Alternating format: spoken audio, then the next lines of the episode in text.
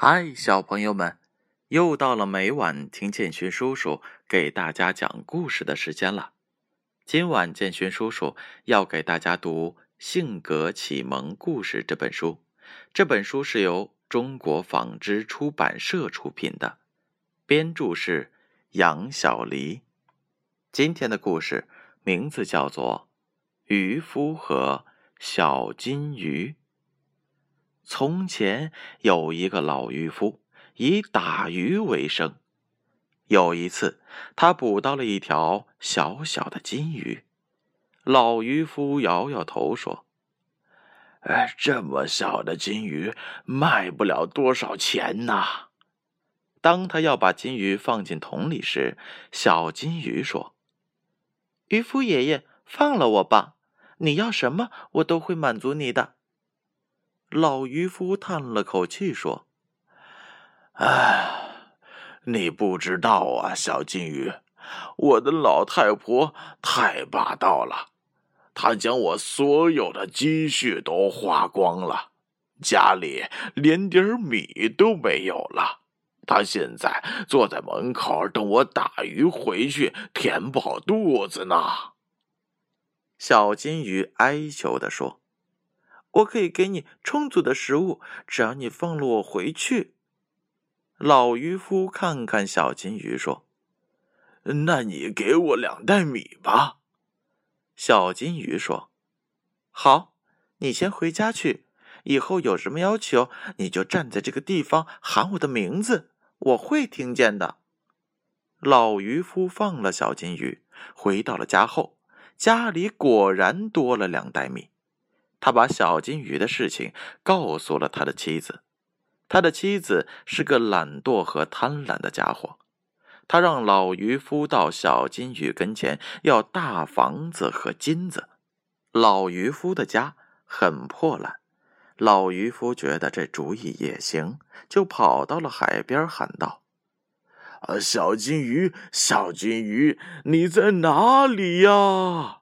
我要一座大房子和很多金子。渔夫爷爷，你回去吧，房子和金子已经有了。小金鱼在海里回答道。老渔夫回到了家里，果然，以前破烂的房子变成了大房子。他的妻子穿着艳丽的衣服，坐在了桌子旁，数着金子。一段时间过去了，老渔夫的妻子把家里的金子快花没了，就让老渔夫把小金鱼养在家里，这样他就可以每天都有金子花了。老渔夫到了海边，把这些事情告诉了小金鱼，让小金鱼逃到深海里去。小金鱼走的时候，从嘴里吐出了一颗珍珠。递给了老渔夫，说：“渔夫爷爷，有了这颗珍珠，你就以后不用再捕鱼了。”“呃，谢谢你，小金鱼。”老渔夫抽泣着说。小金鱼恋恋不舍的游走了。老渔夫以后再也没有捕鱼，而小金鱼给他的那颗珍珠，他也没有给他的妻子。好了，故事讲完了，小朋友们，你们可不要学老渔夫的妻子那样如此贪婪哦！记得要自己动手丰衣足食。接下来是公布上一回故事答案的时候了。上一回的故事名字叫做《画家和鹦鹉》，一共是三个问题。第一个问题。画家是怎么变得富有的？答案是 B，他靠画鹦鹉赚钱。第二个问题，鹦鹉为什么离开了画家？